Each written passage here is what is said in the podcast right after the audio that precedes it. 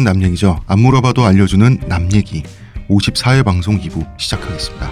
의문의 그녀 시호님, 안녕하세요. 문화평론가 이등구 대표님. 안녕하십니까. 안녕하세요. 저는 작가 홍대선입니다.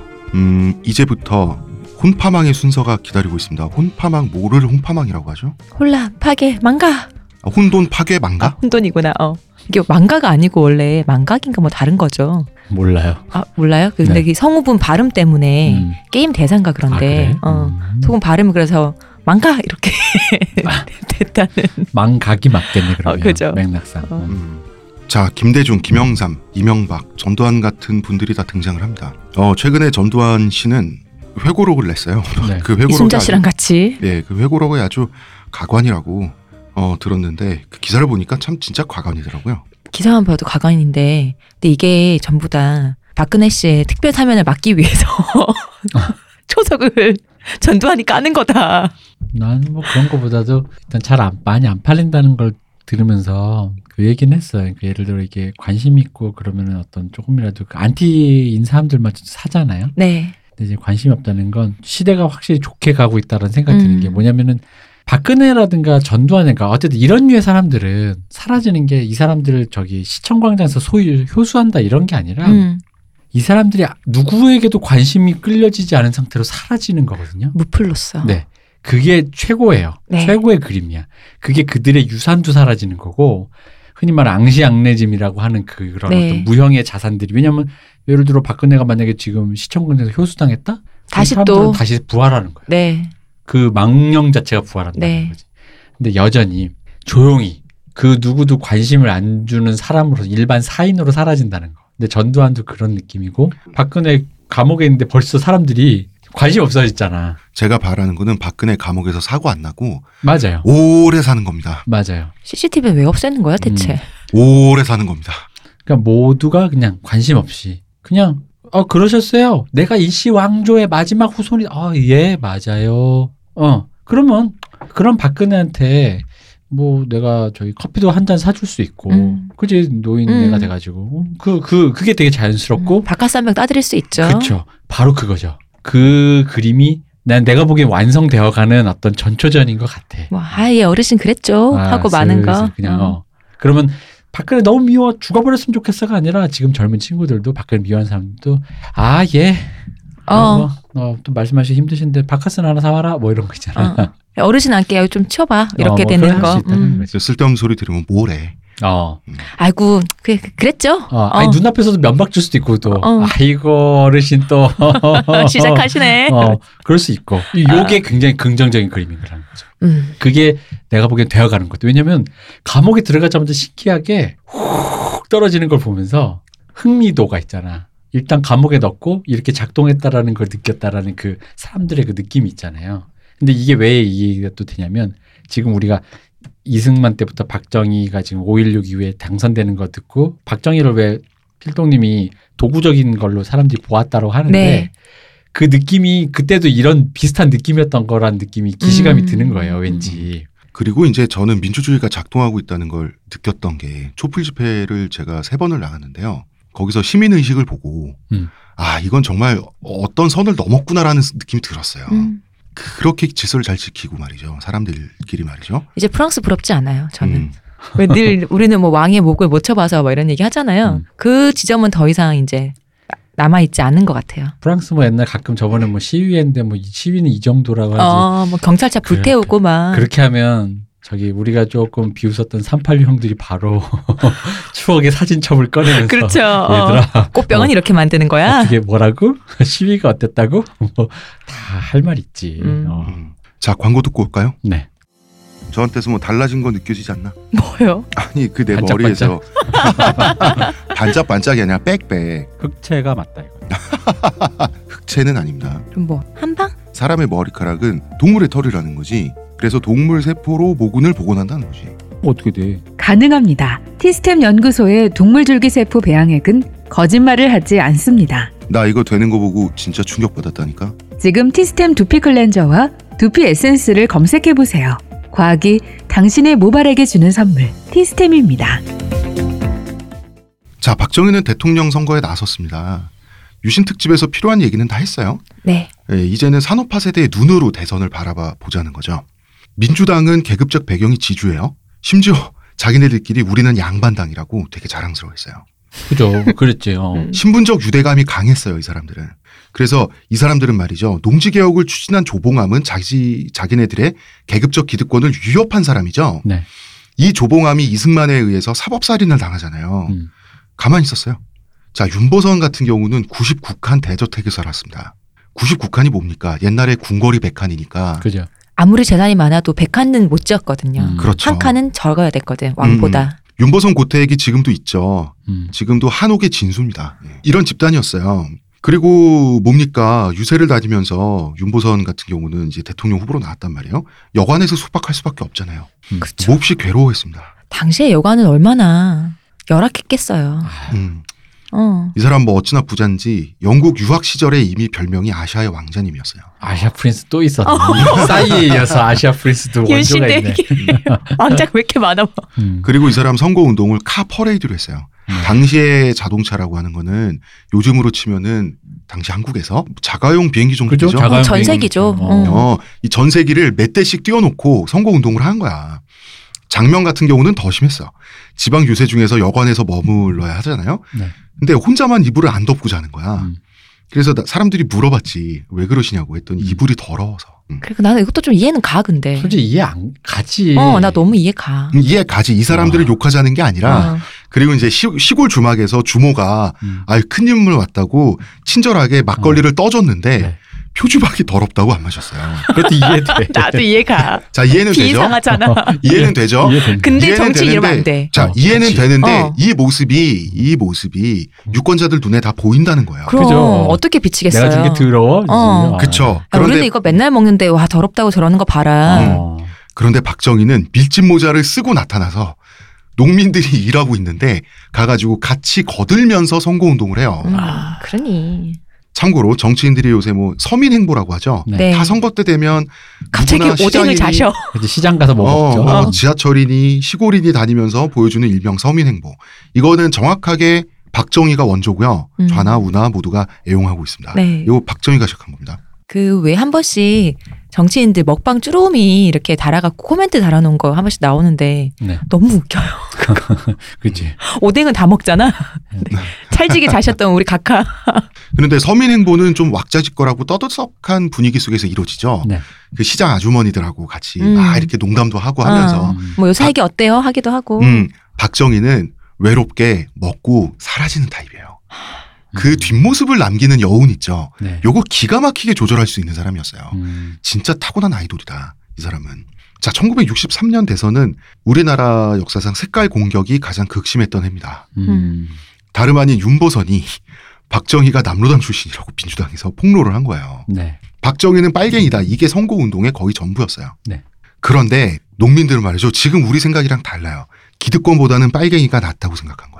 그것도 있고 빨갱이라는 레토릭이 이 당시에 그렇게 잘 먹혔다라고 안 보는 게 맞지 않나요? 마치 그 이정희 씨의 오, 닭깎기 마사오 공격이 음. 딱히 사람들에게 그닥 이렇게 먹히지 않았던 거랑 어. 비슷한. 아, 맞아요. 음, 이때 당시는 빨갱이라고 하는 것 자체를 도구적으로 음, 실용적으로 인식을 했어요. 음. 빨갱이들이 어떤 일을 하는 사람인가를 인식했어요. 왜냐하면 조봉암 때문에 그래요. 음. 이 사람이 빨갱이로 몰려서 죽임당했지만 조봉암이 네. 이 조봉암의 농지격 덕택에 혜택을 본 사람들이란 말이에요. 음. 다 유권자들이. 그래서 결과는 어떻게 되냐면 도시에서는 일제 윤보선이 압승했어요. 네. 근데 박정희는 대표적으로 다섯 지역에서 몰표를 받으면서 음. 가까스로 승리를 하게 되는 거거든요. 경상북도, 경상남도, 전라북도, 전라남도, 그리고 제주도입니다. 이 다섯 지역은 원주민들이 말이죠. 원래 있었던 사람들이 네. 지주와 외부 세력의 착취를 많이 나간 곳이에요. 역사적으로. 그리고 동학 농민운동을 비롯해서 밀란이 밀란이라고 하는 건 뭡니까? 현대식으로 얘기하면 계급 투쟁이죠. 그죠. 네. 계급 투쟁이 많이 발생했던 지역이에요. 음. 즉 빨갱이 오케이인 곳이 바로 여기란 말이에요. 이 지역들이란 말이에요. 그리고 아까도 말씀하신 이 계급적, 그러니까 이 밀란이 많이 있었다라는 건 일반 서민층이 많, 또 인구가 많았다? 많았다라는 네. 얘기니까 박정희의 그 서민 이미지 메이킹이라는 게 당연히 먹혔을 거라는 게 당연히 예상 가능한 시나리오죠. 예상 가능하죠. 그리고 동아시아는 교육 수준이 유럽이랑 달라요. 전반적인 문명의 수준이 네. 다르기 때문에 중국과 한국 같은 경우에서 계급 투쟁의 시발점은 다 농지입니다. 음. 음. 농민들은 소처럼 순박하지 않아요. 오히려 한국과 중국의 농민들은 전통적으로 체제 저항적이었어요. 어, 이런 체제 저항성을 가진 농민들의 눈에 박정희는 빨갱이다라고 하는 선거 운동은 사실 잘 먹혀들지가 않았어요. 그리고 이게 사실 저는 보면은 이런 식의 어떤 그 몰고 가기 있잖아요. 그러니까 도덕성 비스무리한 이런 거 있잖아요. 어. 뭐 빨갱이라느니 뭐뭐 사기꾼이라 이런 게 선거에서 별로 안 먹힌다는 기분이 들어요. 그때 그 이정희 씨가 다카키 마사오 이러면서 네. 했던 얘기도 그렇고 이게 왜 그러냐면 윤보선의 빨갱이 공격 대신에 박정희 씨가 저기 경제 개발이랑 뭐 어떻게 해보겠다는 네. 구체적인 어떤 공약을 얘기했는데 이게 그거랑도 똑같은 2007년에 이명박 이 미- 그 저기 봐 대통합 민주신당이 네. 이명박 BBK 하나 물고 들어지는데 아. 거기에 비해서 이명박이 뭐 허언이었지만 747 경제 공약 얘기한 거 보면은 네. 그림이 비슷해요. 음, 그러니까 음. 사람들은 그 이때나 지금이나 실리적인 거, 자기 이득에 뭔가 더 이렇게 부합하는가 그런 거를 보, 보는 거지. 걔가 나쁜 놈인가? 왜냐면 우리 인식 있잖아. 우리 예전에 그 필도님 얘기했던 거. 우리 항상 외국 놈들도 다 쟤네 걔네. 정치인도 음, 그놈 저놈. 네. 네. 그놈이 다 그놈이야. 어. 그러니까 이놈들이 그런 놈들인 건 내가 알겠고 그래서 어떻게 할 건데라는 게 어, 어떻게 어. 보면 기본적인 어떤 그 정서가 아니었나. 아, 지금까지 내려오는. 그렇, 그렇고요. 도덕적인 차원에서 이야기를 해봐도 이 사람이 네. 정치적으로 빨갱이였느니 친일파였느니 하는 것보다 당시 사람들이 느끼는 거는 우리가 저 지난주에 얘기를 했었죠. 모두가 평등한 페어, 기회로 가득 찬 음. 페어죠. 굉장히 이때 당시의 시대 정신 자체가 계급 타파적이었어요. 네. 음. 그러면 혁명이라고 하는 것은 언제나 정치적으로 독립을 한다든지 이런 형태로도 정치적인 형태로도 이- 일어나지만 경제 계급적으로도 일어나는 것이 혁명이죠. 음. 혁명이라고 하는 건 경제 계급이 썰려 나가고 한 계급이 그 하위 계급이 부상하는 것도 혁명의 한 형태라는 거예요. 네. 네. 그리고 이것이 오히려 제주도 같은 경우에는 정치적인 문제까지도 가요. 왜냐하면 이때는 4.3 항쟁 이후예요. 네. 음. 4.3 항쟁 때 제주도민들이 육지에서 내려온 경찰들, 군인들한테 엄청나게 많이 학살을 당하죠. 그죠. 이 사람들은 음 그래서 조병옥 같은 경우는 무슨 말을 합니까? 민주당의 조병옥 같은 경우는 제주도 전토에 휘발유를 뿌려 태워서라도 저 제주도의 모든 빨갱이들을 청소해야 된다는 말까지 했어요. 음. 그래서 이 제주도 사람들은 이 빨갱이한테 손가락질하고 빨갱이는 죽어도 돼라고 말하는 육지 사람들 있죠. 이 사람들에 대한 타오르는 증오를 어떻게 잊는데 말은 할 수 없잖아. 학살당할 수 없으니까. 그렇죠. 투표는 할 수 있죠. 음. 이 제주도 사람들은 거의 박정희를 지지하기로 결의하다시피 합니다. 왜 결이냐? 제주도에는 괜당이라고 하는 문화가 있습니다. 괜당 문화는 무조건 자기로부터 혈통적으로나 관계적으로나 가까운 사람을 정치적 신념과 상관없이 당에 상관없이 찍는 게 괜당 문화예요. 왜냐하면 제주도의 역사라고 하는 것은 외부 침입 세력에 의해서 너무나 많은 착취를 겪은 역사다 보니까 이런 어떤 자기중심적인 네. 예, 이런 문화가 지금 있거든요. 이걸 괜당 문화라고 하는데 그럼 이 괜당 문화의 근거에서 생각해 보세요. 제주도민 입장에서 우리가 빨갱이라고 다 죽임당한 지역인데 빨갱이라고 욕먹는 사람이 육지에서 대통령 선거 운동을 하고 있잖아요. 찍지 나 같아도. 그것도 있고 반대로 생각하면 이럴 수도 있죠. 윤보선이라는 사람이 어쨌든 간에 빨갱이라고 색 지금 지목을 했다는 건 저 사람이 빨갱이 색출 작업을 하는 사람이라는 거죠. 어. 근데 우리는 빨갱이 색출 작업을 통해서 피해를 본 사람이잖아. 네. 그럼 만약에 윤보선이 저런 짓을 하면 저 화살이 어디로, 어디로 올지 가겠어. 모르- 그러니까 그런 짓을 다시 되풀이하고 싶지는 않겠죠. 그러면 빨갱이네 어쩌냐고 이것저것 사람을 가리켜서 지목하는 사람을 뽑아주고 싶지는 않죠. 음. 적어도 음. 오히려 구체적인 얘기 그냥 뭐뭐 경제 개발하겠습니다. 음, 라든가 음, 음. 그런 얘기하는 사람을 뽑죠. 너무나도 지극히 당연한 결과라고. 지극히 네. 당연해요. 네. 물론 민주당에는 독립운동가들이 있습니다. 네. 윤보선도 독립운동가였고요. 당연히 뭐 장택상도 독립운동을 했고요. 네. 자, 독립운동은 위대한 일이 맞아요. 국민들도 당연히 존경했어요. 음. 그런데 자 민주당의 독립운동가들이 고초를 당한 건 맞고요 일제 강점기 때 네. 손해를 본 바도 있어요. 음. 그러나 윤보선이나 장면이나 장택상 같은 사람들은 일제 강점기에 고착된 계급적 특권 있죠 지주라고 하는 이 특권을 잃은 사람들은 결코 아니었어요. 음. 여전히 부자였으니까. 그러면 이 사람들 투표를 하는 사람들 입장에서는 계급적인 투표를 할 수가 있는 거예요. 자, 이 고정관념이 우리의 고정관념이 이제 그 균열을 내는 작업을 하고 있는데 여촌야도, 음. 여촌야도 현상은 이승만 시기에도 있긴 있었어요. 그런데 박정희가 처음 단성되면서부터 본격적으로 시작된 거예요. 여촌야도란 건 뭡니까? 전통적으로 여당은 촌에서 시골에서 여당을 많이 찍고 도시에서는 야당을 많이 찍는다. 네. 이 우리나라 진보 보수 네.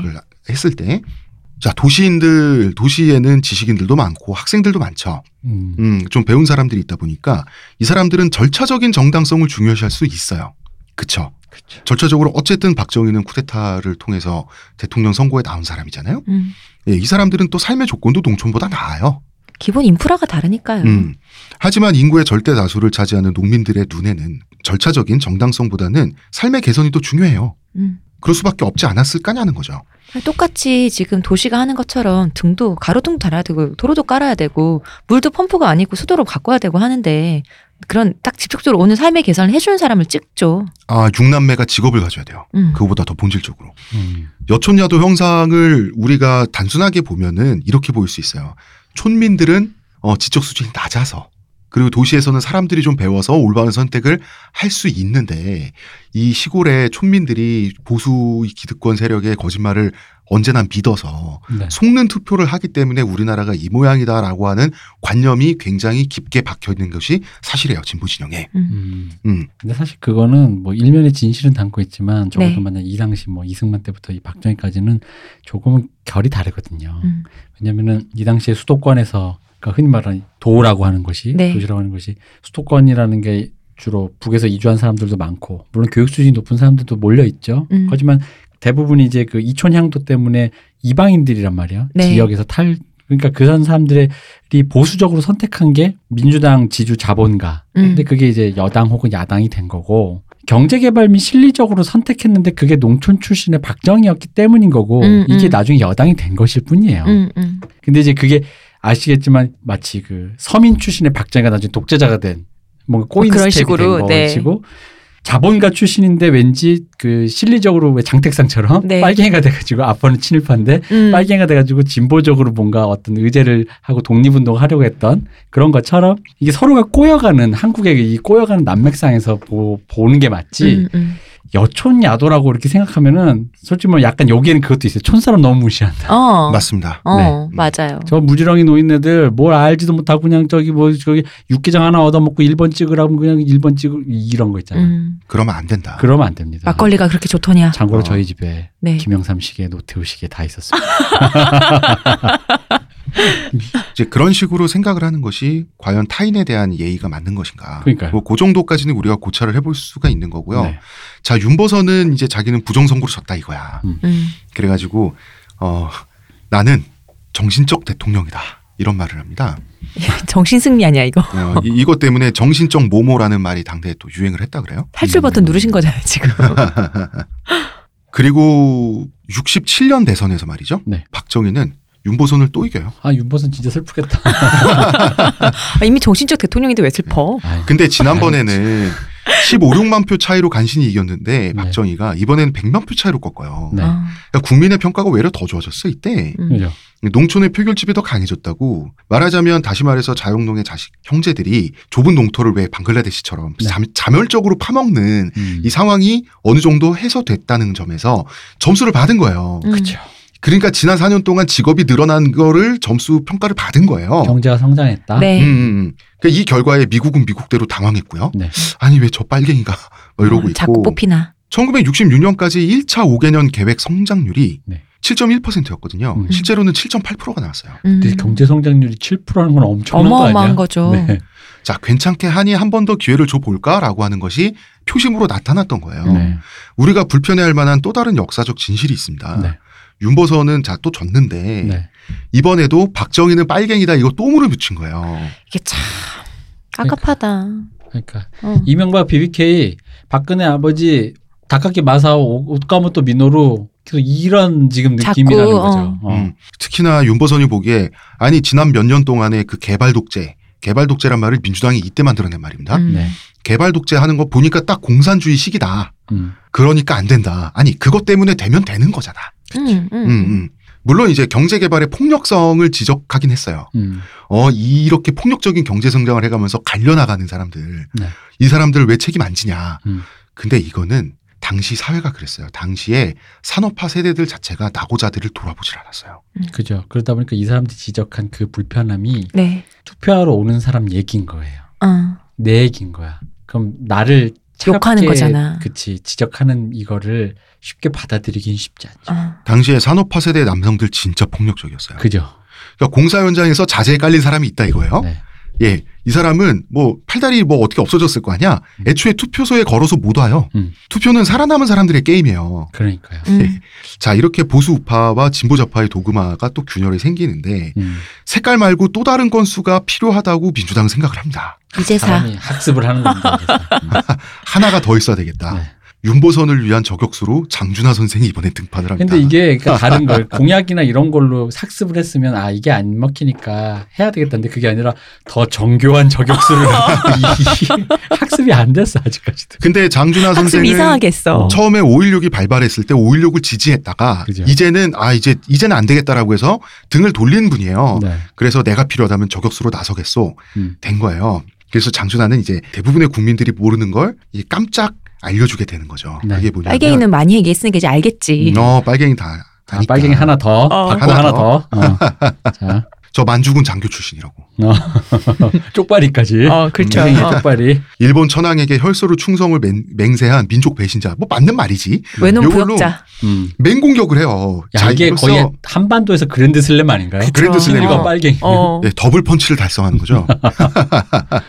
그래서 지금 진보 진영의 도그마가 뭐냐면 어쩐지 박정희가 국민들에게 친일 전력을 숨기는데 성공했고 네. 어 민족 의식을 고취한 부분 있잖아요. 이순신 어, 장군님을 그죠. 예. 성공화하고 네. 외색 근절 사업이라든지. 음, 네. 아 이것도 이 국민들을 속이는 차원이하고 믿는 경향이 있는데요. 네. 박정희는 김구와 이순신을 진심으로 좋아했고요. 음. 그거는 유신 특집에서 다 얘기를 했고, 네. 그건 그 진심을 그냥 이렇게 한 거고, 이때 이 시점에 국민들은 박정희의 만주군 장교 전력을 다 알았게, 알게 됐다는 거지. 음. 음. 그- 장주환 선생님 덕분에. 자, 그 여기까지 얘기하니까 지난 2007년과 그 2012년인가요? 네. 대선이 네, 그 당시에 역시 진보 진영의 레토릭이 참 뭐랄까 그렇게 느껴집니다. 학습이 안 됐다. 음. 나는 뭐, 뭘 할 거다라는 얘기보단 저놈이 이런 놈이다라는 어. 걸 집중한다라는 어, 게. 어. 음. 그리고 월남전 파병은 청부 전쟁 아니냐. 음. 이런 걸로 이제 그 비난을 했는데, 근데 그거 다 동의했잖아. 국민들이 다 동의했다고, 어. 그걸로 청부전쟁이. 돈 벌어로 가서 우리 애들 먹여 살리겠다라고 해서 간 거잖아, 음. 사실.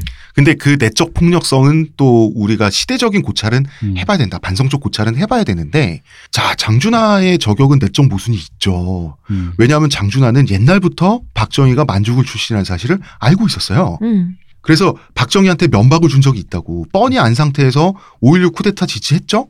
그리고 박정희 사진도 다 아는 상태에서 사상계에 실어줬어. 음. 국민적 지지를 한번 해달라고. 애초에 박정희를 앞에 세워놓고 너 만주군 출신 아니냐면서 면박을 준 일이 있었다고요. 그 전에. 네. 이제 와서. 자, 그러면 우리 다른 사람 말고 장준하 선생님의 기준으로 봐요. 난 장전 선생님 할 수 있어. 왜냐면 음. 어, 이번 광복군이잖아. 이 사람 네. 광복군 출신이니까 어. 광복군 출신의 기준으로 보는 게 가장 우리 민족적이지 않아요? 그죠? 자, 이 사람이 아니면 아닌 겁니다. 어, 맞잖아. 장준하 선생님은 박정희를 세워두고 면박을 줬어요. 네. 음. 만주군 출신은 면박을 당할 일, 즉 부끄러운 일을 한 거죠. 그죠? 네. 음. 근데 죽을 일은 아닌 거지. 그러니까 절멸의 존재는 아니었잖아요. 그렇지. 면박을 당하는 것에서 끝날 일이라는 얘기죠. 음. 다시 말하면 당대 사람들은 만주군 출신 이력을 친일이나 민족 반역 행위로 간주하지 않았습니다. 광복군이 그렇게 간주하지 응. 않았습니다. 부끄러운 줄 알아라. 그치, 어, 그러니까 그 그냥- 정도. 그냥 이거죠. 그러니까 어른들이 우리 하나 난디해라 그러고 그냥 어. 그러니까 그 정도까지는 정상적인 국민의 이론으로 봐줬다. 음. 음. 왜냐하면 그렇지 않았다면 장준하 선생님이 박정희의 쿠데타를 지지해 줄 이유가 있나요? 없죠. 그럴 수가 절멸의 없어요. 존재인데. 네. 음, 물론 여러분이 장준하 선생님의 기준을 따라야만 하는 이유는 없어요. 맞아요. 그러나 역사적 사실은 이랬다는 음. 거예요. 음. 그리고 저도 개인적으로 얘기를 하면 국격의 차원에서 제국주의 군대의 일원이었잖아요. 네. 이런 사람이 우리나라에서 과거 우리나라를 장기 통치했다라는 사실이 유쾌하진 않아요. 뭐 장기는 장기인데 생각해 보면 그때 홍 작가님 했던 비유가 정확한 것 같아. 뭐 김시황조에 비하면야 뭐, 뭐 어. 별것도 아니지 뭐 그 정도는 뭐. 어. 그러니까 장준하 선생의 저격은 그 자체로 틀릴 말은 아니죠. 네. 그런데 선거 결과로만 따지면 안 통했어요. 음. 음. 그리고 월남전. 그리고 당시 사람들 바본가요? 사실은 평화수호가 아니라 청부 전쟁일 뿐이야. 여러분은 용병이라고. 음. 대리 전쟁 하는 거 알고 어, 갔잖아요. 이렇게 떠들었다고요. 민주당이 이렇게 외쳤어요.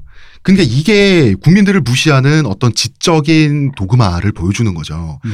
진실을 외쳐가지고 유권자를 계몽시키면 올바른 투표를 하겠지라고 믿었던 거예요. 그런데 당시 산업화 세대는 청부 전쟁인 거 알고 갔고요. 돈 벌러 갔어요. 음. 그러니까 이게 참 그런 게 여태까지 너희들은 잘못됐고 이젠 이걸 알아야 한다라는 식의 접근이 같은 방식이라도 그렇다면 우리가 이제부터는 이래야 할 때다라는 식으로 접근해야 되는데 음. 그게 아니라 너희들은 몰랐다. 음, 음, 음. 그러니까 우리 사회가 반성 없이 음. 동의한 아, 우리 사회가 반성 없이 동의한 이 전쟁에 대해서 이 전쟁의 이면과 우리 사회의 국가적인 양심에 대해서 이제는 생각해 볼 때다라고 말하면 되잖아. 그렇죠.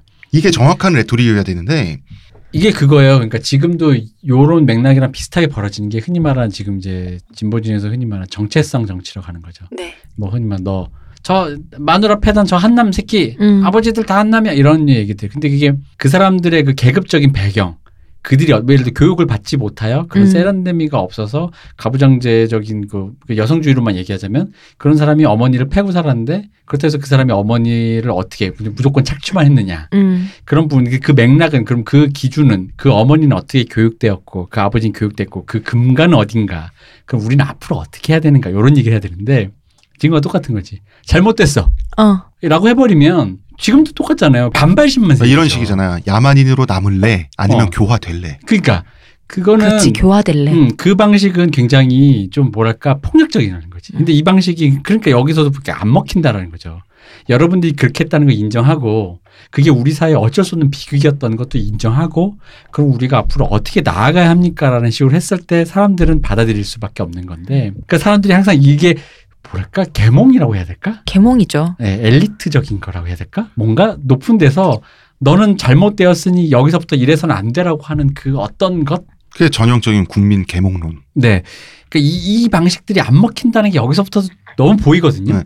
그래서 이 방식이 이 전통이 돼가지고 네. 어 80년대 운동권 세력까지 넘어오게 되면 네. 어떤 식으로 되냐면 지성 우리 대학을 다니는 우리 지성인이 일반 국민을 계몽하고 음. 선도해서 독재 정권 타도에 우리가 앞장서서 이 사람을 이끌고 가야 된다라고 하는 음. 지적 오만의 형태로 나타나게 되는 거거든요. 그러니까 이런 얘기가 소왓에 소왓이라는 그 질문 앞에서는 굉장히 험, 허망해져요. 음. 어쩔 건데라는 거지. 음. 그래서 뭐 어. 지금 실제로 지표상으로 경제 개발을 그게 폭력적이라고 해도 그건 국민이 동의한 상태에서 네. 7%를 했는데 친일파가 그랬어. 친일파인데 경제 성장했는데 음. 그럼 여기서 그 다음 할 말이 거야. 그럼 이제 우린 사실 그 얘기를 해야 되잖아요. 그러니까 그때 당신 그건 비극이었다. 옳지 않은 방식으로 뭔가 옳지 않게 우리가 해왔다. 하지만 여기까지 왔다면 우리는 이제 그래서는 안 되는 거 아닌가라는 거에 대한 얘기를 해. 이게 솔직히 말하면 과거와 화해하는 방식이잖아요. 네. 근데 우리가 이 작업을 여전히 뭐랄까 손을 못 내밀고 있다라고 느껴진달까요? 음. 지금과 결코 양태가 다른 것 같지 않아서 네. 아니 그리고 잘못한 사람들 부정축제하고 사람주의고 착폭한 사람들 그 사람들을 끄집어내서 뭐 깜빵 보내고 하는 건 난 100% 동의해. 근데 문제는 이 폭력성이란 게 뭐냐면 그 사실을 미처 잘 언어화하지 못하고 있다거나 혹은 어떤 착오나 혹은 어떤 자기 신념에 의해서 그 사람들을 정치적으로 지지하는 일반 국민들 있잖아요. 네. 이 사람들을 계몽된 사람과 그렇지 못한 사람들로 분리한 후 음. 계몽의 대상으로 폭력적으로 지목하는 거 있죠. 네. 저는 그것이 폭력이라고 생각한다는 거지. 그죠. 굉장히 내가 봤을 때는 한국인이 투표라든가 이런 거 임하는 태도는 이때나 지금이나 굉장히 일관되다고 느껴져요. 음. 네. 항상 그리고 이런 류의 레토릭은 항상 안 먹혔다. 음. 어, 빨갱이 친일파 뭐 너희들이 몰랐지 이런 거 알려줄게라는 건 잘 안 먹혔다. 자, 그럼 박정희가 어떤 식으로 국민들에게 합격 점수를 받았는지를 네. 광고 듣고 와서 네. 이야기를 해보죠. 하루의 건강을 위해 자 아로니아 농축액을 물에 섞어 마시는 것도 귀찮다고. 그런 당신을 위한 평산네이처의 새로운 야심작 하루니아 하루에 한 포 알약으로 섭취하는 아로니아 농축액입니다. 이제 건강과 함께 간편함도 챙기세요. 국내 최대 함량, 최다 판매를 자랑하는 평산네이처가 만들었습니다. 전 편한 게 제일 좋아요. 하루니아. 자, 박정희 대통령 됐습니다. 네. 1963년이에요. 야, 이제 미국은 황당하죠. 미국의 강력한 압박을 받게 됩니다. 음. 당시에 미국 CIA가 후진국 정권 하나 뒤집는 거 일도 아니었죠. 네. 뭐 칠레가 이렇게 넘어갔지 뭐. 음. 음. 박정희도 그걸 뻔히 알죠. 박정희는 군 정보과 출신이에요. 네. CIA의 위력에 대해서 누구보다 잘 감지할 수밖에 없어요. 도저히 이 나라를 이길 수가 없겠다. 밑보인 음. 상태에서. 그래서 박정희는 화끈하게 월남전 파병해 드릴게요. 음. 미국은 정말요? 이렇게 되는 거죠. 미국은 즐거운 비명을 지릅니다. 그렇죠. 그래서 무려 10년 동안 노터치를 약속합니다. 그것도 있고 그 어쨌든 그 남의 전쟁 들어가면 그 돈이 들어오잖아요. 네. 그렇죠. 다 겸사겸사 한 거죠. 네. 그렇지만 노터치지 도와준다는 건 아니에요. 음. 재집권은 아까 뭐 두 번째 이긴 선거 재집권은 박정희가 알아서 해야 돼. 무엇보다 박정희가 입안한 대기업 위주 수출 주도 중공업 육성 이 모델 있잖아요. 경제 성장 모델. 이걸 다시 말하자면 선진국 모방 및 따라잡기. 네. 요걸 영어로는 캐치어 모델이라고 합니다. 어떻게든 기술을 가져서 네. 우리가 기술을 보유한 나라가 되겠다라고 이게 아. 결의한 거죠. 예. 미국은 원조를 해주긴 했어요. 네. 그런데 자기네들이 원래 이거 해라고 시켰던 음. 왜 가발 만들고 옷 만들고 비누 만드는 네. 수입 대체 산업에는 원조를 해줬는데요. 음. 캐치어 모델에 관련해서는 돈 안 줬어요. 그죠. 기술을 가져가는 건 뭐 왜 그건- 내고 그 외도 줘야 돼. 음. 그냥 니들 뭐 비누나 만들고 수건이나 만들어. 어. 어. 그리고 니네 자급자족해 이거지. 어, 니네 그, 그럴 만한 능력도 없어 보이고 이건 우리한테 샀어야지. 그치. 음. 중공업 관련 차관은 차갑게 거절했습니다. 네. 근데 이런 상황에서 홀로 4년 동안의 경제 개발의 성과를 국민들한테 증명을 해야만 음. 했었어요. 여기서 우리나라와 정말 비교할 수 있는 나라가 기가 막히게 있습니다. 칠레란 나라가 있습니다. 음. 네. 자, 미국은 2차 세계대전 때, 그 세계대전 거치고요. 한국전쟁 거치면서 메카시즘에 찌들어 있었어요, 이 사람들이. 네. 공산당으로 지목하여서 그걸로 공격하는. 어, 그래서 남미가 빨갛게 물드는 일에 아주 예민했습니다. 남미는 또 미국 바로 밑에 있잖아? 네. 이런 와중에 칠레에서 진보 좌파 정권인 아엔데 정권이 국민의 선택을 받아서 출범을 해요. 이거를 CIA가 계획해가지고 군인 있죠. 네. 피노체트를 지원해가지고 군사 쿠데타로 무너뜨리잖아. 음. 미국 진짜 깡패지. 네. 우리나라도 이렇게 될 뻔한 거예요. 음. 월남전 참전을 약속하면서 요 위기를 벗어난 거고 박정희는. 음. 이 미국이 권고하는 경제 정책의 결과는 피노체트가 통치를 했던 칠레를 보면 알 수가 있어요. 미국은 멀쩡한 남의 나라 뒤집어 놨지. 그리고 이 나- 나라에서 입맛에 맞는 경제 실험을 공짜로 구경하게 돼요. 음. 바로 여기서 시카고 대학이 등장합니다. 시카고 대학은 신자유주의 이념의 산실이었어요. 음. 시카고 대학 경제학과 출신의 칠레 젊은이들이 바로 경제 관료가 돼요. 칠레 음. 피노체트 정권 하에 그러면서 칠레 정부는 자유시장 광신도가 돼요. 음. 음. 이 시카고 대학 출신의 젊은이들을 Chicago Boys라고 불렀어요. 음. 당시에 미국이 얘네가 원하는 거 다 들어줬어요. 음. Chicago Boys가 돈 필요하면 돈 주고요. 공장 지어주세요 하면 공장 지어주고 엄청난 지원을 했단 말이에요. 이때 칠레가 했던 게 어, 미국이 말하는 세계 경제는 앞으로 이렇게 돼야 된다를 다 했어요. 칠레가. 음. 국가 산업 부분 대부분 민영화했고요. 자본 시장을 개방했어요. 그 결과 지금 어떻게 됐냐면 지금 칠레가 길거리 깨끗하고 치안은 좋아요. 네. 그런데 남미에서 가장 불평등한 나라가 됐어요. 음. 양극화가. OECD 국가 중에 말이죠. 멕시코보다도 빈부격차가 심해요. 음. 칠레가. 그런데 아엔데 정권 시절에 칠레는 이렇지 않았거든요. 음.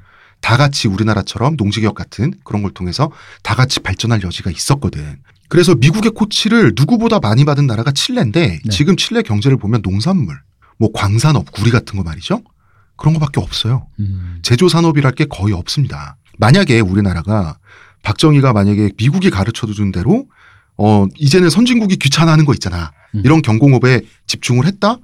그러면 과연 우리나라 경제가 지금 어떻게 됐을까? 이것에 대해서는 우리가 냉정한 평가를 해볼 수도 있지 않을까냐는 거죠. 그죠. 네. 아마도 다국적 자본의 하청 공장이 되었을 가능성이 굉장히 많지 않을까라는 거죠. 멕시코 모델이죠, 이게. 미국 미국 대기업에 쌍값에 인력을 네. 갈아 넣어서 음. 부품을 공급하는 게 바로 멕시코죠. 혹은 미국 대기업 공장이 이제 세워져 가지고 이제 경제가 이런 식으로 잠식될 수도 있는 거고요. 영원히 어쨌든 선진국 대 어쨌든 우리 지금 경제 규모 세계 10위권 안팎으로 왔다 갔다 하는데 네. 선진국 대열이 있잖아요. 사실은 선진국 말석 정도 되는 건데 사실 영원히 그건 못 갔지. 약간 우리가 수문장 정도? 어, 그지 우리가 수문장이네. 네. 음, 우리가 러블리즈잖아. 우리가 우리 러블리즈 왜? 어, 내가 갑자기 딴 말이 생각났는데. 자, 계속 할까요? 그래서 네. 미국의 과외로 성공했기 때문에 네. 누가 그 자리에 있었어도 마찬가지였을 것이다라는 말에는 어, 냉정히 말해서 no라고 말할 수밖에 없어요. 네. 음. 박정희에 대해서 선진국형 산업화 국가로 발전했는데 미국이 한 역할은 원조예요. 음. 그리고 원조를 많이 받았기 때문에 박정희를 폄하하는 것도 말이 안 돼요. 당시의 모든 신생 독립국 혹은 그 냉전 시기였기 때문에 자유진영 벨트 그다음에 공산진영 벨트에 있는 우리나라 정도 규모 되는 나라들은 각자 자기 진영의 보스한테 원조 많이 받았습니다. 그죠. 음. 소련이나 음. 미국이나 음. 그 자기 말하자면 꼬붕들 있잖아. 네. 꼬붕들한테 밥 엄청 챙겨줬어요. 음. 이 모든 국가들 중에서 체제 경쟁에서도 남한이 북한을 이겼고 그다음에 동체제 내에서도 남한만큼 극적인 성장을 거둔 나라는 솔직히 말하면 없어요. 음. 자, 인정할 건 인정하자는 거예요. 그리고 한 가지 더. 박정희는 미국에 사랑받은 적이 냉정히 말해서 없어요. 그래서 월남전이 끝나고 나니까 이제 미국의 입장에선 한국 병사들 목숨 다 썼잖아. 음. 네. 박정희를 왜 다시 지지해줘요? 음. 그래서 이제 어, 떻게 적대적인 관계가 되냐면 미군 철수 얘기까지 나왔어요. 음. 그래서 이 차원에서 박정희가 핵 개발을 추진한 것도 있었던 거예요. 그죠. 이게 이제 근데 이 당시 정치 상황을 보면 이게 되게 재밌는 게요. 네. 그러니까 우리 입장에서 미군이 철수한다면 되게 좀 차갑잖아. 어. 약간 어씨 뭐야 우리 또 앞마당에 북한 있고 지금 소련 있는데 꿀 빨다가 그러니까 말 그대로 뭐 하다가 우리 도와준 척하다가 빼는 거라는 느낌인데 이게 분위기가 뭐가 다르냐면요 닉슨이 베트남전 끝나고 닉슨이 물러나고 네. 카터 대통령이 있단 말이에요. 근데 네. 카터 대통령이 뭐냐면 우리 윤보선처럼 남부가 어떤 되게 지주 출신의 네. 민주당 대통령이에요. 근데 이 사람이 인권 대통령이에요 나름. 음. 근데 이 당시가 이제 그 미국의 히피 자유주의 그런 네. 거, 반전 문화 네. 그것 때문에 지미 카터가 된 것도 있거든요. 어. 그래서 이 사람이 생각하기에 이게 옳지 않잖아. 음. 자기 기준에서 미국이 전 세계 문화 발전 군대를 퍼뜨려 가지고 자기 영향권을 한다. 아 이건 아닌 것 같아. 음. 그러니까 미군도 빼자. 근데 한국 입장에서는 그렇게 되면 그 입장 차가 좀 있으니까 온도 차가 있으니까 야 뭐야 월, 월남전 보낸 건 닉슨입니다. 그렇죠. 근데 야 근데 어쨌든 우리는 미국의 이름으로 보니까 음. 월남전 갔다가 개처럼 굴었는데 어, 어. 어. 이제는 우리를 뭐 이런 느낌을 부- 받는 거죠. 근데 카터 입장에서는 아니 그게 아니야. 왜냐면 이 사람이 약간 기독교 신자에다가 지주 아들에다가 민주당의 아이. 약간 나이브한 사람인데 네. 아메리카 양반. 그렇죠. 이 배경 자체 그 당시 또 흑인 요 당시가 그 히피 이 미국 내에서 흑인 민권 운동, 네. 시민 운동, 막 여성주의 막 이런 게 막 들끓던 시대란 말이에요. 그러니까 이 사람이 인권 중시했다고요. 음. 그래서 게다가 인권인데 아시아 쪽은 약간 등아시아와 아까 그 칠레처럼 남미를 앞마당으로 생각하는 게 미국인들의 전형적인 시각이다 보니까 음. 남미 쪽에 집중했어요. 아, 근데 그거는 또 지리적으로 너무 당연한 거예요. 그죠. 근데 이게 양날의 검인 게이 네. 사람 생각에는 그런 거예요. 만약에 우리를 도와주잖아요. 그럼 이 사람이 이 사람도 나름 진보주의자니까 이게 일종의 내정 간섭 같은 게 되는 음. 거예요. 음. 음. 그러니까 약간 간, 약간 내정 간섭과 평화 유지라는 게 양날의 검처럼 붙어 있거든 지금 이 시대에는. 네. 우리나라의 내정 간섭을 해주면서 그 대신에 동아시아의 평화 유지를 해준다라는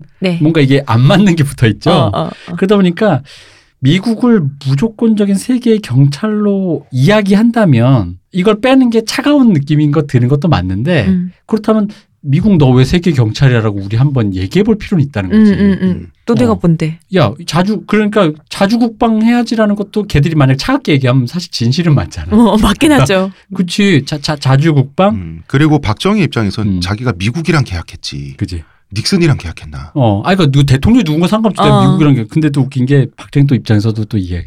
이 당시가 왜, 김신조 사건 있잖아요. 앞마당까지 간첩이 왔잖아요. 모가지 네, 맞아요. 따고. 어. 그리고 뭐, 미군 함정이 막 납포되고 뭐 그런 사건도 있어요. 그러니까 자기한테는 실질적 위협인 거예요. 음. 그러니까 뭐 해? 남은 것은 nuclear나.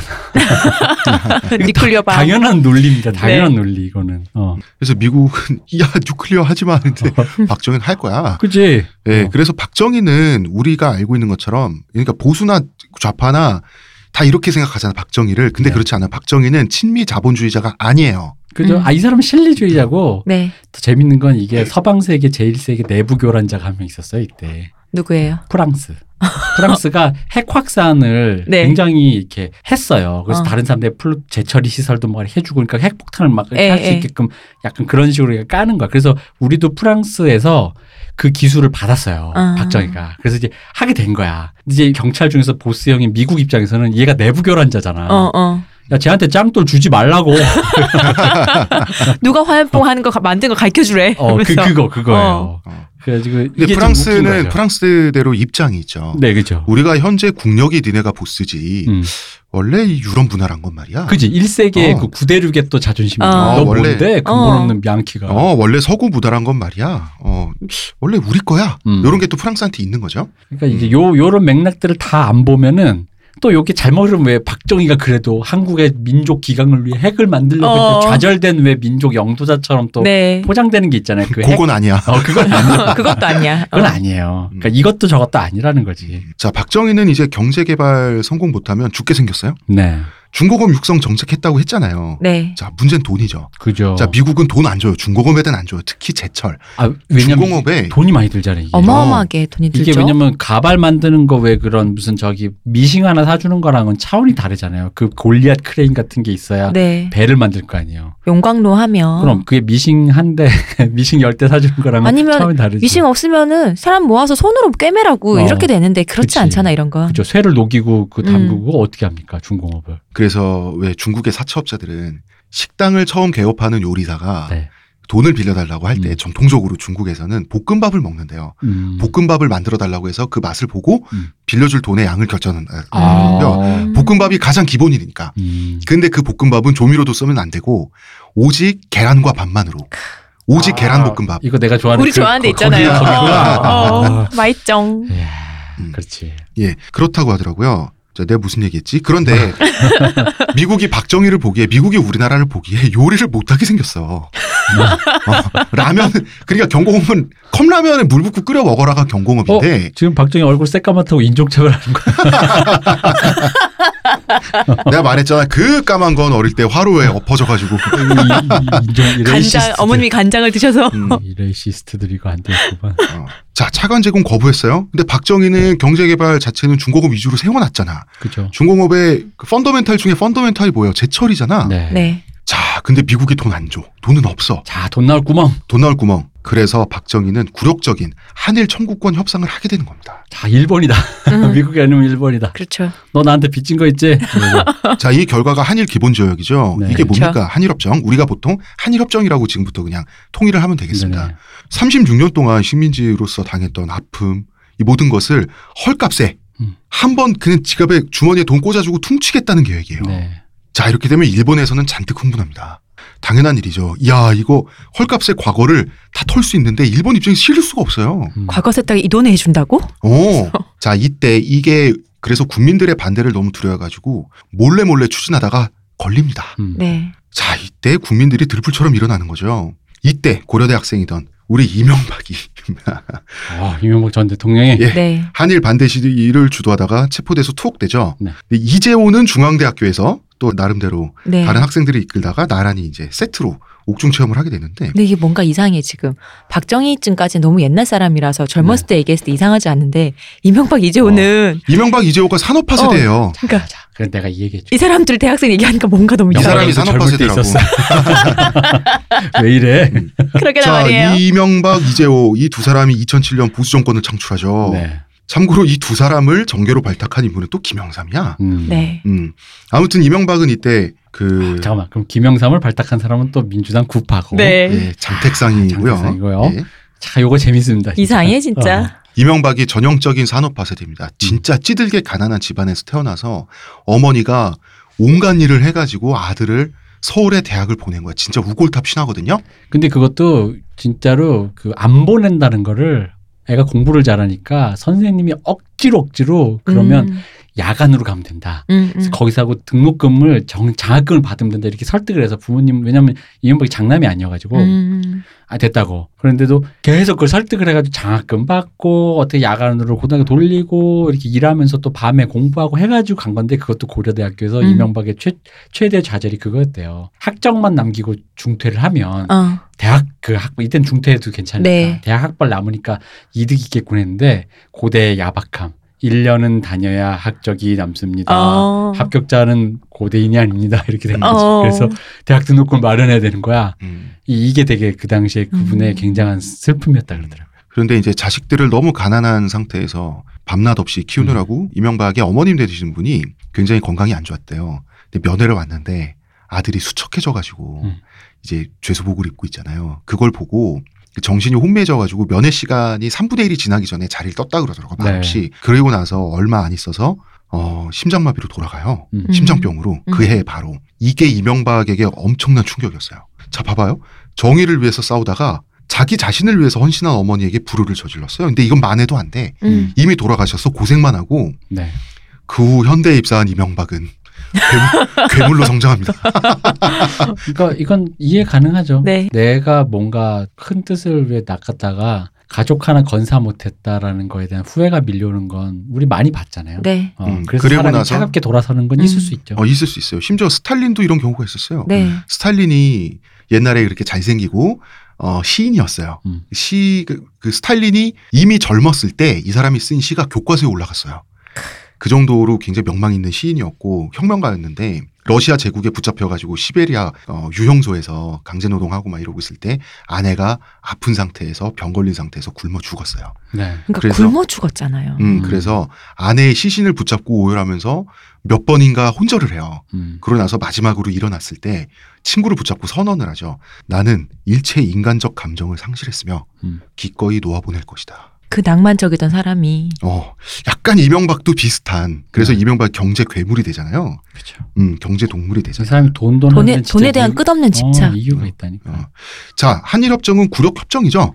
굴욕협상 맞아요. 이거 이게 네. 굴욕적이지 않으면 이게 거짓말이야. 아, 근데 잠깐. 안- 어. 근데 이거를 우리가 자세히 얘기해야 돼. 왜냐하면 사실 굴욕 협상이라고 해버리면 이 굴욕이 누구에게 당한 굴욕, 그 음. 즉 적개심의 방향은 어디로 갈 것인가 아. 우리가 얘기를 해봐야 되는데 왜냐하면요, 제가 왜 이 얘기를 하냐면 굴욕 협상이라 하면 이, 부- 이 누구에게 굴욕을 당했다라는 거에 누구가 반일 감정으로 주로 치닫는다는 거죠. 그렇죠. 이 어. 쪽벌이 새끼들이 말이야. 어, 지들 어. 잘못한 건 반성도 안 하고 그냥 돈 알랑한 돈 찔러주면서 말이야. 근데 이제 우리가 이걸 좀 생각을 해봐야 돼요. 저는 솔직히 말하면 굴욕이라고 만약에 말할 거면 이 협약을 뒤에서 강제한 미국 그리고 음. 일 1세기의 질서 그 당시 제국주의에서 2차 대전 끝났을 때 승전국이었던 강대국이라고 보는 거죠. 음. 왜냐면은 식민 지배를 사과하지 않고 돈을 준 거예요. 음. 그 뭐냐면 정서를 달래지 않았어요. 첫째. 음. 그리고 민의를 반영 안 했죠. 어떻게 네. 하겠다 뭐 이런 민의를 반영하는 지들끼리 뭐 꿍짝꿍짝 했잖아 밀실 정치처럼. 그리고 국가가 주도적으로 그래서 주도적으로 제, 조약을 체결하고 심지어는 그 돈이 피해자들한테 나눠지지도 않았어요. 음. 근데 여기서 깨알같이 일본은 피해자에게 개별적으로 나눠줘야 주겠다 그래서 자기들이. 음. 근데 그걸 국가가 됐어 나한테 빨리 내놔라고 한 건 박정희예요. 음. 근데 그 돈이 또 여기서 이제 편견 중에 하나가 쥐꼬리만큼이다 이거지 알랑한 돈. 음. 근데 음. 쥐꼬리가 아니에요. 그 정도는 아니죠, 사실. 8억 달러를 받았는데 물론 그래 그 중에서 3억 달러 말고 나머지가 차관이니까 그걸 빚이라고 쳐도 물론 저는 그런 건 있습니다. 사회생활 하시다 보면 이 당시 우리나라 최빈국인데 음. 저 같은 사람에게 예를 들어 누가 돈을 투자해 주는 건 투자해 주는 것만으로도 고맙죠. 그렇죠. 그게 차관이라고 쳐도 어. 그럼에도 불구하고 빚이니까 뺍시다. 어. 그렇다고 3억 원, 3억 달러라고 치면 이 3억 달러만 해도 그 당시 일본 외화 보유고의 5분의 1이고 어. 우리나라 GDP 10분의 1에 달하는 금액인 거예요. 그러니까 알량한 돈은 아니고 쥐꼬리도 아니에요.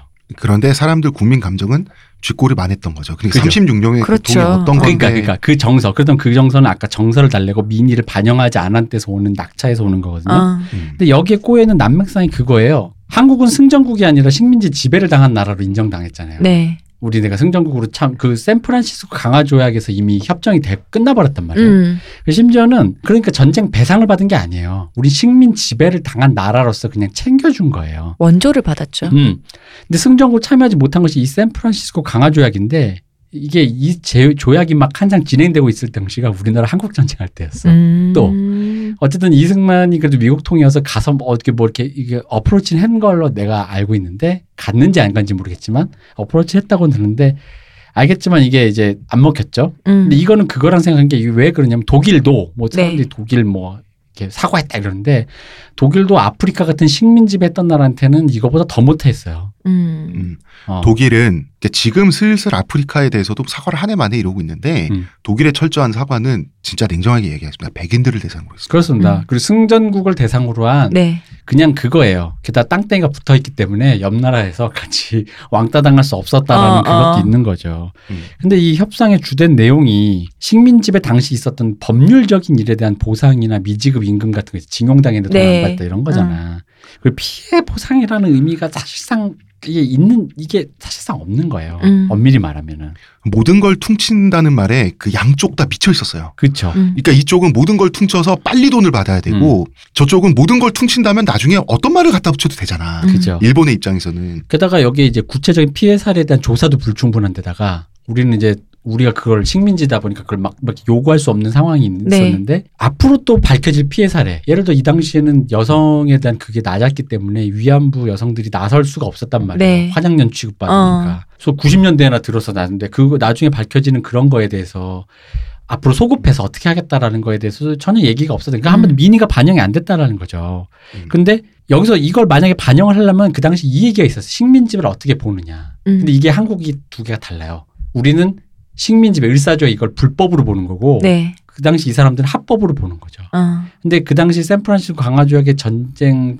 상태 사람들의 기준의 정서는 제국주의는 그냥 거의 거의 합법으로 본다 이거죠. 근데 이제 니들이 졌으니까 내놔라라는 식. 음, 음. 이제 이게 흔히 말하는 국제관계 냉엄한 질서라는 거죠. 음. 물론 이게 이제 영문으로 된 조약과 한국어로 된 조약과 일본어로 된 조약 서로 지금 해석이 달라가지고 지금 네. 여기서 또 꼬여버린 거야. 거기다가 플러스. 그렇다면 이거는 일제 식민지 시대에 중국, 러시아, 미국, 일본 등이 설치고 그 이전 조선 시대 중국의 속국이었던가 마찬가지로 1세계 놈들이 지들 입맛에 따라서 마음대로 했던 거거든요. 음. 굴욕이라고 말하려면 바로 여기를 짚어야 돼요. 음. 그래서 샌프란시스코 협정 그리고 조약 해석을 지금 우리가 해석을 달리하겠다라고 하는데 그 해석을 둘러싼 비엔나 협약 네. 그리고 점령군이라 하더라도 적국의 재산을 침범하지 않겠다는 헤이그 조약을 미군이 어겼어요. 어. 우리나라에 남겨진 일본 애들이 남기고 간 그 적산들 다 우리나라 사람들이 불화했잖아. 네. 그럼 이제 그거를 가닥가닥 풀어서 접근할 필요성은 결과적으로 보면 있지만 그죠? 당시 박정희 정권의 입장에서는 일단 돈이 있어야 돼. 돈이 있어야 돼. 돈이 있어야 되니까 말하자면 졸속인 거지. 졸- 어마어마한. 졸속이었던 거지. 게다가 왜냐면 미국 방금 말했지만 샌프란시스코 협정 전에 비엔나 협약 있고 비엔나 협약 때 헤이그 조약이 있는데 네. 이게 세계 질서에서 합의된 조약이란 말이에요. 그럼 음. 이거를 우리가 그 얘기하면 이 속 이것까지 다 뒤집어야 돼요. 음.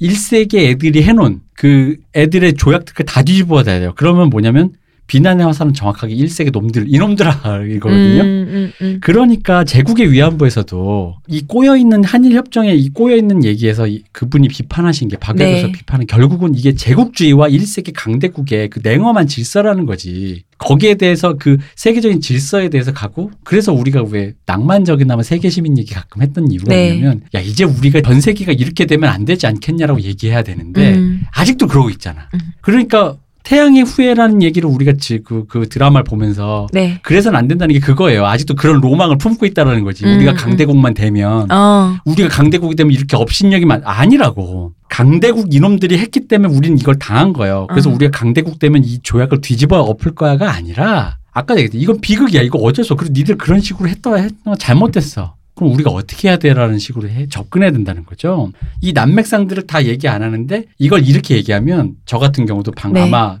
우리 방송 들으시면 친일파라고 생각할 거야. 음. 그러게. 그러니까 일본 잘했다는 얘기야? 어, 그러니까 이 친, 그러니까 왜냐면 이럴 거라고. 그러다 보니까 우리 정부도 반일 감정 쪽으로만 계속 화살을 돌리려고 하고 어. 자기들의 무능을 감추려고 한단 말이에요. 어. 그래서 하나만 한 판결 있잖아. 일본은 배상의 책임이 있다 이래놓고 그럼 배상의 책임 있으면 정부가 나서서 뭘 해줘야 어, 협상해줘야 어. 되고 협상 안 하잖아. 음. 음. 그리고 졸속으로 뭐 해주잖아. 그리고 반일 감정은 일본 쪽으로만 보낸다는 거지. 항상 이런 식이라는 역시 일본. 놈들. 이렇게. 그리고 아까 왜 왜냐면 굴욕 협상 이래버리면 역시 일본 놈들 이런 식으로 이게 30년째 공회전하고 있다라는 거지. 음. 음. 그리고 이 공회전의 책임은 물론 박정희가 많이 지어야 되는 건 사실이고. 네. 근데 이 사람의 목적은 돈이야, 돈. 무조건. 그죠. 음. 음. 그러니까 왜 제가 이 말을 드리냐면 좀 이따 방금 이제 홍 작가님 말씀하실 김대중 사쿠라론 네. 김대중이 왜 그런 얘기를 했는가에 대해서가 예. 김대중은 알고 있었다고. 음. 어. 자, 당시 국민 분위기는 제2의 의사조약, 경술국치, 현대판 한일병합, 외놈 돈은 현해탄에 버려라.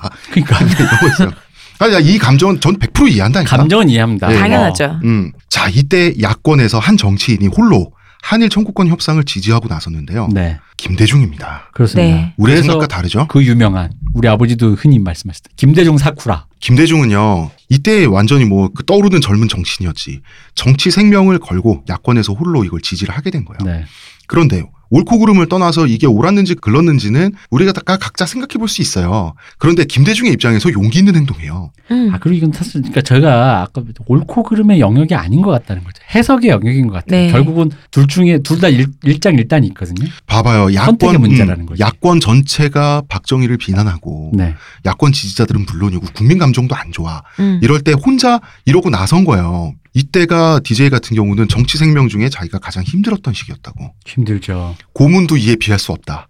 그랬을 것 같아요. 이때 김대중이 들었던 얘기가 친일파, 외놈, 이완용, 사쿠라 이런 별명을 불렸어요. 그래서 배신자로 간주돼 가지고 박정희보다 더 미움받았고요. 뭐 별의별 얘기 다 들었습니다. 얼마를 받았다는 둥. 음. 그다음에 이거 되게 웃긴다. 외년 첩이 있다는 둥.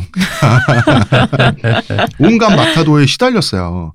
이 김대중은 명예욕이 강한 타고난 정치인이잖아요. 네. 이런 비난이 더 힘들지 솔직히 말하고 고문보다 이런 사람들의 세계관에서는 그런데 그러면은 김대중 혼자 왜 이런 선택을 했는지 우리가 추측해 볼 수 있다는 거죠. 네. 일단 한일 협정이 1세계 위주의 여러 가지 조약에 의해서 네. 엉켜버린 조약인데다가 그러니까 엉킨 걸 풀어야 되는데 엉킨 상태에서 퉁치제 어, 음. 이게 한일 협정이란 말이에요. 그죠? 근데 그 일단 엉켜 있다는 것도 이미 인지한 상태에서 우리의 현실. 음. 어. 자 한일 협정에 반대했던 정- 대표적인 정치인들의 면면을 봅시다. 윤보선 얘기했죠. 99칸 life. 네. 장면 어 장면 누굽니까? 여관 바로 이불 no no의 여가, 어, 이불 no no이죠. 장택상은 그 유명한 Patek Philippe 음. 네. 김영삼, 어, 멸치 재벌집 아들이잖아요. 이 사람들은 출신 경제 계급이 최상위층이에요. 상위 1%란 말 쓰잖아요. 1%는 댈 것도 아니에요. 상위 0.01%이 사람들은. 특히 김영삼, 장택상한테 발탁된 사람이고. 음. 그러니까 같은 계급끼리 발탁한 거야. 네. 이들의 또 다른 특징은 계급의 기득권을 위협하는 이 사회주의에 대한 반발심을 공유하고 있었어요. 그래서 김영삼이 돌아가실 때까지 이분이 가장 싫어했던 게 빨갱입니다. 음. 음. 자, 이 사람들한테 민족 정기, 민주주의 같은 가치는 숭고하면서도 추상적인 거예요. 무슨 말이냐면 선언적인 관념이에요. 이미 주어진 거예요, 헌법에서. 네. 이에 반해서 김대중은 어디서 태어났냐? 전라남도 신안군 하이도 출생이에요. 조그만 섬에서 태어났습니다. 그것도 원래 첩의 아들인 서저 출신이에요. 음. 하이도 원주민 중에 상위 계급이란 건 존재하지 않아요. 자, 이 섬은 300년 넘게 조선 왕실, 양반, 그리고 일제 강점기에는 일본 사람들에 의해서 착취를 당한 지역이에요. 음. 음. 그래서 일제 시대에는 동양척식 주식회사 소유가 됐어요. 네. 음. 이 섬의 농민들은 열심히 그냥 그땅밥 깔고 일하고 있는데 동양척식 주식회사가 섬을 가져버린 거예요. 그러니까 농노가 돼버린 거야. 음. 이런 일본 사람들에 대해서 치열한 소작쟁이, 농지 탈환 운동을 벌였던 지역이에요. 음. 그러니까 김대중은 가난하면서도 혁명적인 환경에서 자란 사람이에요. 그리고 김대중의 혁명은 독립이니 뭐냐는 정치혁명 이전의 계급혁명이에요. 음. 지주로부터 땅을 되찾겠다라고 하는 프롤레타리아 혁명의 분위기 속에서 자란 사람이에요. 그러다 보니까 디제이는 어떻습니까? 농촌의 가정마다 산업 공간, 그 공간으로 빨리 내보내야 될 6남매가 다 자라 있는 광경을 현실에서 보고 산 인물이죠. 네. 이랬던 김대중에게 민족의 탈출구는 자존심이 아니라 산업 공간 확보라는 걸 알았던 거예요. 그렇죠. 그러니까 이 사람은 실리 라는 네. 걸 알았고 철저히 계급적으로 사고한 거죠. 지금 당장 필요한 거. 이 계급을 좀 더 나아지게 만들기 위해서 필요한 것은 산업 공간, 돈이다. 음. 음. 그렇다면 그 돈이 어떤 돈이냐라는 거는 일단 차치한다. 음. 그렇죠. 미국이 안 주면 자존심을 팔아가면서도 해야 음. 나중에 중진국이나 될 수 있고 그 뒤에나 선진국이 돼가지고 일본하고도 티격태격 할 수가 있는 거지. 그죠. 지금 이 10년, 20년을 놓치면 우리나라는 영원히 후진국이 될 거라는 거를 디제는 알았던 거예요. 그래서 저는 그렇게 그러니까 그게 뭐 후지다 이 얘기가 아니라 음. 가치가 중요한 사람도 있어요. 네. 그리고 실리가 중요한 사람도 있어요. 그건 내가 보기엔 선택의 문제라는 거죠. 누구에게는 때려 죽여도 버릴 수 없는 자존심이라는 게 있는 것이고 누구에겐 지금 당장 자존심을 버려서라도 누군가 입으로 먹여야 된다라는 생각이 앞서는 사람이 있다는 거죠. 근데 음. 그거를 가리켜 그러니까 예를 들어 아버지가 자존심 때문에 애들을 굶겨 죽였던 네. 아버지가 나가서 무릎을 꿇다가 애 입에 밥을 넣었던 어. 그건 둘 다 그 의미로 이해할 수 있잖아요. 네. 어떤 게더 음. 음. 어, 후진 아버지고 후진 어떤 사람이라고 얘기할 수는 없다라는 거지. 그리고 더 중요한 거는 가난과 투쟁이라고 하는 것은 살갗으로 체험하는 거예요. 네. 지금 장택상, 윤보선, 장면, 김영삼 이런 사람들이 좀 멀어요. 그죠. 아니, 많이 내- 멀죠. 원래 가치라는 게 내가 살만 하면 원래 나오는 거잖아요. 솔직히 음. 말하면. 그 이 돈을 가지고 어떤 돈이든 상관없이 이 돈을 가지고 다 같이 잘 살아보세. 운동을 펼치지 않으면 다 굶어 죽겠다라고 생각해서 절규하는 거거든요. 지금 네. 여기서 김대중은 그럼 이게 양심이 없는 행동인가요? 음. 오히려 굉장히 용기 있는 정치적 선택이 아니냐는 거죠. 자, 또 재밌는 사실. 우리가 만주 군관학교에 입학한 다카키 마서우를 욕하죠. 네. 김대중의 창씨 개명 이름은 도요타 다이주죠. 그렇습니다. 김대중은 만주국의 건국대학에 입학하려고 했습니다. 음. 그런데 입학하려고 했는데 도덕적 고민을 하다가 좌절당한 게 아니라 태평양 전쟁으로 들어가고 싶었는데도 못 들어갔어. 음. 그러면은 이때 당시에 둘 다 빈농 출신인 네. 그 낮은 계급 출신인 이 사람들이 뭔가 해보기 위해서 뭔가 배우고 뭔가 꿈을 펼치기 위해서 창씨 개명도 하고 만주국의 유학을 하나는 가는데 성공했고 네. 한 명은 가려고 했다는 점에서 음. 김대중과 박정희의 현실주의와 음. 실용주의와 계급적 배경은 같다. 음. 음. 그렇죠. 이 얘기는 할 수 있어요. 그래서 김대중은 박정희를 정치 생명을 걸고 지지해 줬지만 나중에 고속도로 뚫을 때 호남을 배제하고 경부선만 뚫으면서 네. DJ를 좌절시켰죠. 참 깨알 같은 우리 네. 박정희 선생. 자, 그렇습니다. 우리 김대중 얘기도 잠깐 해봐야 될 것 같아요. 이 사람이 워낙 대정치인이다 보니까 원래 DJ는 목포상구 출신이죠. 네. 최초의 직업이 선박회사 경리예요. 근데 이때는 사상적으로 처음 정치에 이 사람이 관심을 둘 때는 이 사람이 계급혁명적인 분위기에서 성장을 했, 으니까 소작쟁이 어른들이 하는 걸 보면서 자랐잖아요. 음. 네. 그래서 처음에는 좌익 세력들하고 함께해요. 음. 그러다가 좌익이 소련의 신탁 통치에 찬성을 하잖아요. 네. 그 뒤에 또 결별합니다. 음. 아무리 그래도 민족이 먼저지. 음. 그러니까 굉장히 사고관이 유연하죠. 음. 그 후에 자본가가 돼요. 이 사람이 선박회사 경리를 일하다가 보니까 워낙 머리가 좋은 분이다 보니까 어떻게 선박회사가 돌아가는지를 이제 다 파악을 한 거죠. 그래서 배한 척으로 선박회사를 차립니다. 나중에는 조금 있다가 수십 톤짜리 배를 여러 척을 소유하는 자본가가 되는데 음. 성공해요. 그래서 한국 전쟁 때 인민군한테 잡혀가지고 처형 직전까지 갔어요, 이 사람이. 그러니까 이게 빠- 김대중 빨갱이라고 생각하는 사람들에게는 어. 그리고 목숨을 걸고 탈출을 합니다. 음. 이런 모습을 본 거예요. 동포끼리 사상이 다르다고 붙잡고 죽이고. 어, 색출하고 처형하고 이제 그 비극을 목격하고 자기도 죽을 뻔하고 이 과정을 거치면서 사상이 대체 뭔가라는 생각을 하게 되는 거예요. 네. 그래서 사상적으로 DJ는 굉장히 유연해진 상태였다는 거예요. 음. 그것이 무엇이 간데 민족끼리 죽이냐. 그렇죠. 그래서 민족 자존심이 죽이느냐. 무엇이 간데 음. 민족 자존심이 무엇이 간데 지금 산업 발전해야 되는데 돈다발을 현해탄에 버리라는 말까지 나오냐라는 말을 할 수 있겠어 없겠어요. 음. DJ가. 이분이라면 할수 있죠. 할 수 있는 거예요. 그 다음에 이 사람은 전쟁 기간에 목포 해상 방위대 대장 되잖아요. 이 후방에서 공비소탕하고 보급하는 임무지. 자기가 이제 배가 여러 척 네. 있으니까 지원을 해주는 거지. 그래서 일선에선 또 이런다. 전선에서 앞장서 싸우지 않았으니까 결국 빨갱이야.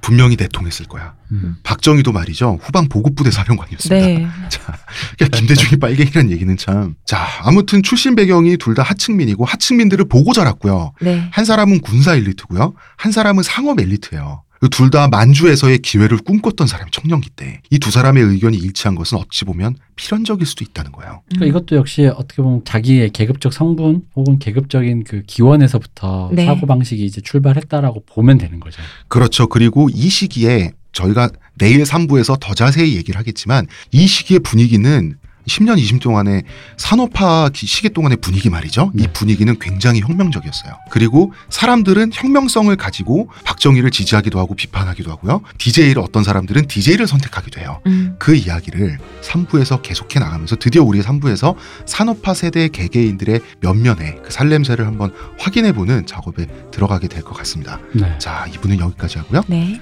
의문의 그녀 시온님 감사합니다. 문화평론가 이동규 대표님 감사합니다. 감사합니다. 저는 작가 홍대선입니다.